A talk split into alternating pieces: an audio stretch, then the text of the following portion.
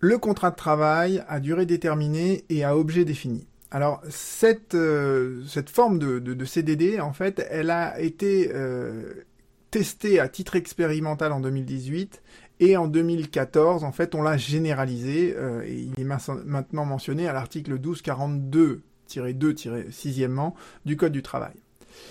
Les particularités de ce CDD, c'est que d'abord, il doit être prévu par un accord collectif.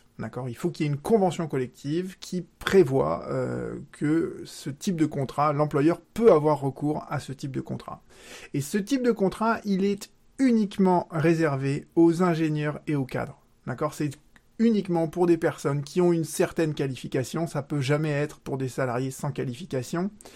Et euh, il y a un formalisme un peu particulier dans ce CDD, c'est qu'en fait, le CDD doit énoncer en fait les nécessités auxquelles, euh, économiques auxquelles il répond. Entre guillemets, il doit, il doit définir précisément quel est l'objet pour lequel l'ingénieur ou le cadre ont été recrutés. Et il a une durée un peu particulière qui est dérogatoire, c'est-à-dire qu'il a une durée minimale de 18 mois. Euh, il a une durée maximale qui est de 36 mois, donc qui peut être une période assez longue. Et surtout, en fait, c'est un CDD qui ne peut pas, par définition, être renouvelé.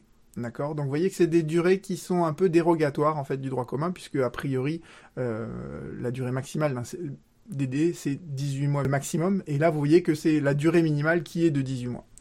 Euh, autre chose aussi qui est un peu particulier euh, dans ce CDD, c'est euh, la manière dont il peut être rompu. En fait, il y a deux particularités.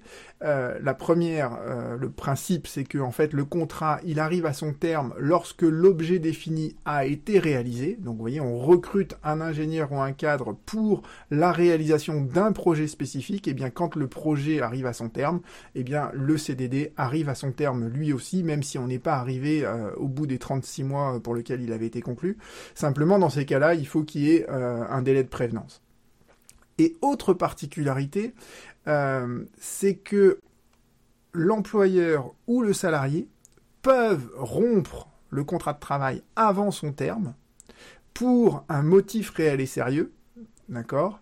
Et euh, ils peuvent le rompre à deux moments, c'est-à-dire à 18 mois, nous dit le, le, Code du travail, et à la date d'anniversaire de la conclusion du contrat, c'est-à-dire à 24 mois, euh, ou à 36 mois, mais vu que la, durée maximum c'est 36 mois, ça n'a aucun intérêt. Donc vous voyez que on peut le rompre pour un motif réel et sérieux, un peu comme une cause réelle et sérieuse dans le cadre du licenciement. Donc il faut un motif réel et sérieux qui peut émaner de l'employeur comme du salarié. Le salarié peut très bien avancer un motif réel et sérieux qui le conduit à rompre le, CDD à objet défini, euh, et mais il peut le faire qu'à des dates précises, 18 mois et 24 mois. Voilà. Donc ça, c'est la, la spécificité en fait du contrat à durée déterminée à objet défini.